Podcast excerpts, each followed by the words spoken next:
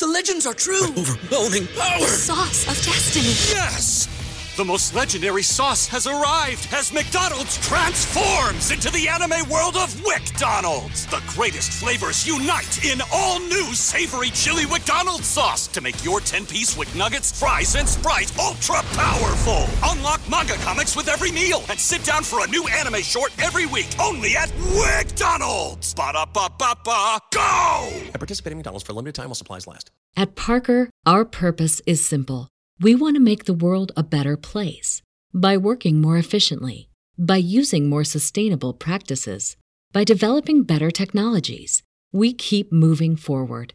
With each new idea, innovation, and partnership, we're one step closer to fulfilling our purpose every single day. To find out more, visit parker.com/purpose. Parker, engineering your success. Mac hanging with you. I like to think I know what I'm talking about when it comes to sports, specifically the National Football League, and more specifically the Philadelphia Eagles. That is coming to question with my optimism about this team this season. Um, but I'm, I'm hanging in there like I hope you Eagle fans are too, even though you're saying, well, why am I listening to Jody? Jody thought they were going a, a strong 9 and 7. Well, because you like me. That's the only reason why you're staying tuned. I like to bring in people who I know know more than I do when we talk about a certain subject.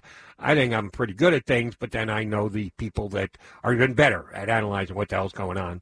Uh, I know it because I read them on PhillyVoice.com and SI and listen to his Extending the Play podcast. John McMullen joins us here, and he will give you actual Eagle insight since mine has been faulty. You got any answers for this team, McMullen?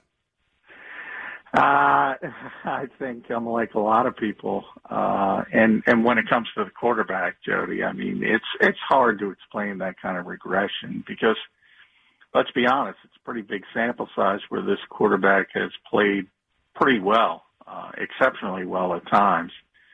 So, you know, you start to to knock off the list and and and try to figure out what exactly is going on, and and I think you know, as I kind of had a, a little bit of an epiphany today, actually. Really? Because, you know, you yeah, you hear all these narratives, Jody, and one of them is, well, Frank Reich and John DeFilippo aren't here, and those are two great coaches who I had tremendous respect for. Uh, but you know, if you look at Carson Wentz's um, 2018 season, completed almost 70% of his passes, career high. Um, you know, yardage in 2019, career high. He's played at a high level with Mike Groh and Press Taylor as well.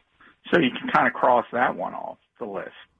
And, and you say skill position players are not good enough. They're not good enough. But you go back to December of last season when he's winning games, granted, uh, against poor competition, but the Eagles would take that right now, winning right. games against poor com- competition he he excelled with Josh Perkins and Boston Scott and Greg Ward and all the practice squad players. Everyone said played really well uh, at the end of that season. And, and then people bring up the injuries, and he's not the same for the injuries. Well, same thing. Why did he complete 70% of his passes? Why did he throw for 4,000 yards? 27 touchdowns versus seven interceptions. These are all post injury.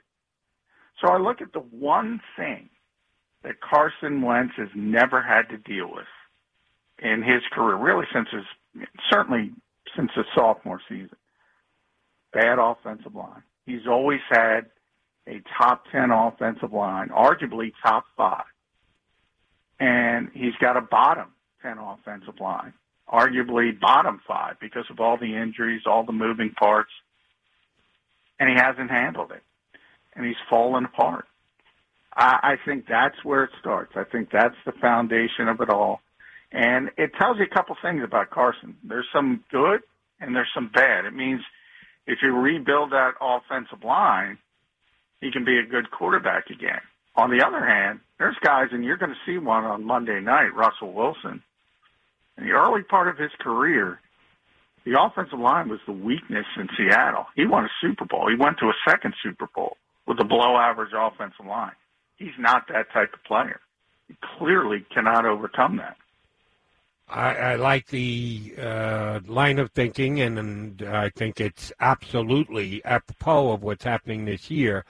Let me give you one other potential theory, and I'll give credit to a tweeter I got last night. Didn't tweet me till after the show was over and done with, which I would have appreciated this week during the show last night because it's what we were talking about. But he did, and he's concise. He's to the point. He doesn't really go heavy in details, but you got to do that in tweets. He says, Jody, I'm going with the fact that he's hurt and is still suffering from the brain fog from last year's playoff injury. Remember, Primeau, Lindros, etc. Uh, concussions are part of football. It's part of sports. Football being probably top of the list of all the sports, and we all know now about CTE and everything else. But there's a line and depending on some, for some people, it can be after their first concussion. For some, it can be after their seventh concussion. But at some point, you start to see it affecting their ability to play. Could that be part of what's wrong with Carson? Because you're right, he showed all those other injuries that he had. He came back, he played at a high enough level. Well, the injury last year ended the season, so his first time back onto the field was the beginning of this year do you think maybe he's just still suffering from that concussion he took in the Seattle game? Well, you can only take him at his word, uh, and and he and he certainly said no in the past, uh, and he certainly said he feels a hundred percent. He said it was scary at the time, no question about it. Uh, didn't feel like himself for quite a bit, um, uh, but he says he's past that, and and you know concussions are skill uh, in inexact science. There's yep. a lot of uncertainty, and as you mentioned, they affect people different ways. Everybody's a little bit different, so you can't rule it out completely. You can only um, ask the player himself, and Carson says it's not an issue whatsoever. So I got to take him at his word there. Um, he certainly doesn't seem like he's in a fog uh, when he speaks or anything of that nature. Uh, certainly seems lucid at all times. Um, so I, you know, I, I, I don't think that's even in the equation. Um, he hasn't had a history of, of multiple concussions. Um, so I, I think he's fine from that standpoint. Uh, I certainly, you know, if you talk about the other in- injuries, I, I certainly think he's lost some of the athleticism he had uh, before uh, specifically the torn ACL and the LCL. But again, he's he's proven that he could be successful post that injury. Correct. So I don't think you can just blame it on on these injuries. And and by the way, uh, since uh, obviously the last major injury, which would be the back, and then the concussion in the playoffs, which is more of a a one-off type of thing, he's been a very durable quarterback. He's kind of past that criticism of being injury prone. I think that was a little bit unfair, and I think he's proven he can stay healthy. What he hasn't proven this year is that he can play at a high level. So I, that's that's the biggest issue, and I, I, I still point when I look at the lack of confidence, when I look at his holding on to the football, his not trusting what he sees, to me, it all relates back to that offensive line. He has no confidence in the offensive line. And even when they hold up, he thinks the pressure's coming.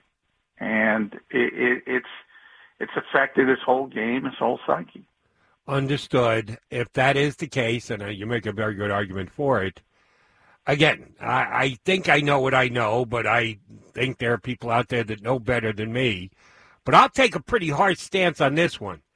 Jason Peters is done. I've seen enough now. I don't have to see uh, coach's tape with specific angles and the like. He's so bad that I can get it off the Sunday regular sitting at home network television looks that this guy is getting abused left and right. And for the varying reasons, they continue to say, well, no, he's our left tackle. It should not be. Do you want to argue with me? No, I, I think coming off that the, the the Cleveland game, I think arguably that was his worst game I've ever seen him play. Um, so I understand where that's coming from. Certainly this week, I, I don't think he's played that poorly through this entire season. I, I do think that was sort of a bottoming out. If he continues to play like that, the problem is, I mean, look, if you go all the way back to the summer, and that's prob- that's part of this issue. You really go all the way back to June when they lost Brandon Brooks, and then they lose um, Andre Dillard in August. I mean, Andre Dillard would be the left tackle. I don't know if he'd be playing at, a high level. I, I think he'd be competent. Uh, I certainly think he'd be better than Jason Peters is playing now, or or Jordan Mailata, who I, I know the fans like for some reason, but was not playing at a high level. Um, is is probably not the answer at left tackle either. Um, so it, it's one of those things where, look, that's a lot of attrition on the offensive line when you lose two starters. One's a first round pick, uh, one's an all pro. And then, you know, since then, you lose Isaac Seumalo in week two. Uh, he's back in Cleveland um, for the first time. Uh, and you think about all the moves at, at left guard. You, you have um, Nate Herbig, you have Sua Opeta. Um, at right guard, you have Herbig, you have Matt Pryor. Um, right tackle, you have Jack Driscoll because Lane Johnson has the ankle, the knee, the shoulder now. Uh, it's been unbelievable. The attrition they have suffered on this offensive line. And, you know, in, in some ways, while I say that, I think the Eagles are going to go into that fool's gold mentality that they've had in the past when they've made these late season playoff runs and say, well, you know what? If we get to 21, 2021, and we have Dillard and Seumalo and Kelce and Brooks and Johnson, everything's going to be fine. I think, I fear that's what this team thinks. We'll see what they do with their early draft picks, which if they don't make the playoffs, they're going to have a high first round draft pick. All right, Doug Pederson said this week the starting quarterback position is his decision. If he wanted to replace Carson Wentz, he would just go ahead and do it. He's chosen not to. From zero to a hundred percent, give me your believability factor on that. Uh, believe that it is completely Doug's call and he can do whatever the hell he wants to. Are you kidding me? Doug is consulted on a week in, week out basis as to who his starting quarterback is. He's told it's it's passed along to him. Uh, where are you on the zero to hundred scale that Doug Pederson is making the call on his starting quarterback? Yeah, I don't know. I, I mean, even with coaches that have tremendous autonomy, I mean, when you have a a star quarterback, when you have the face of the franchise quarterback. And, you know, people can argue Carson is no longer that, but from a contract standpoint, he is. That, that's an organizational decision, not just in Philadelphia, everywhere. Uh, I mean, that's, that's where the owner gets involved. Uh, the GM gets involved. Everybody's involved in that type of decision. In that type of decision. So no, zero percent that it's only his decision. But the the part and why I don't know he went down that road. It's not rare. It's it's that it's that way everywhere. It's no different when you're talking about the starting quarterback. So um, no, other people are involved, uh, and uh, I, I don't see any positive at this point for benching Carson Wentz simply because I, I, I personally, I don't think Jalen Hurts is ready. But even if he is ready, I, I, I don't think he could be successful uh, under these same circumstances. He's playing behind that same offensive line with all that attrition. He's playing with the same skill position players, young receivers who are not running routes correctly, uh, backs who are not pass protecting or or being in the right spot as outlet receivers. He gets all that, uh, as a rookie player, and then all of a sudden you start to think about young quarterbacks who've had their confidence shaken by playing on poor teams uh, who aren't ready to win. So, you know, if you if you want to go down that road, you can argue you've you've destroyed two quarterbacks instead of one. I'd rather just play this out with Carson and see how it works, if he can turn it around or not. And then if you have to start thinking about other things, and really, Jody, they can't move on from Carson until 2022 anyway, from a salary cap standpoint. Maybe Jalen Hurts is ready to go by that point. I don't want I don't want to ruin him, to be honest. I I don't want to ruin ruin him either Wirtz, uh, Hurts or or Wentz, but I want to get a look at him. Hurts, that is.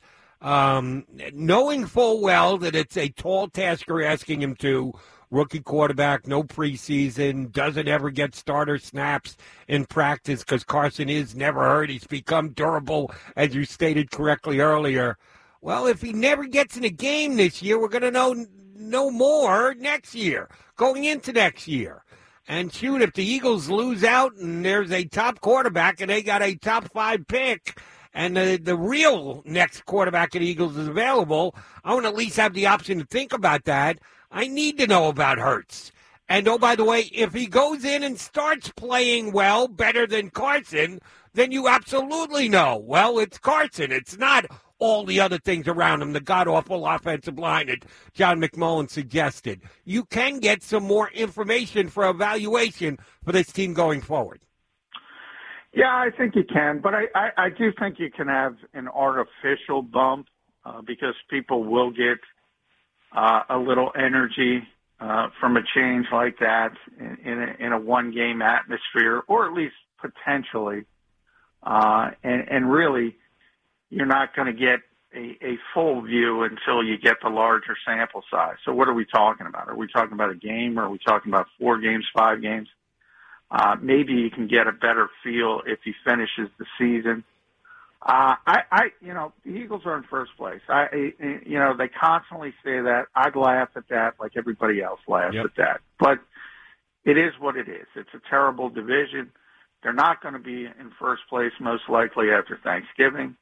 Uh, they'll have to win on Monday night, but nonetheless, the point is they're still in it. And if they're still in it, you got to try to win the games. I, I say Herm, Herm Edwards rules apply. Yep. You play to win the game. If they're out of it, yeah, then go ahead. Then play Jalen Hurts. Who cares? But uh, if you're still in it and you still got a chance, you got to play the quarterback that you think gives you the best chance to win. And I do believe they, the Eagles think that's Carson Wentz right now, more so because they don't think Jalen Hurts is ready. Okay. Here's my stance to that stance, which I think is right. You and I are agreeing on one thing. You have to play to win the games, like Herman said, until you're officially eliminated. The unknown of Jalen Hurts, to me right now, gives you a better chance to win than the known of Carson Wentz.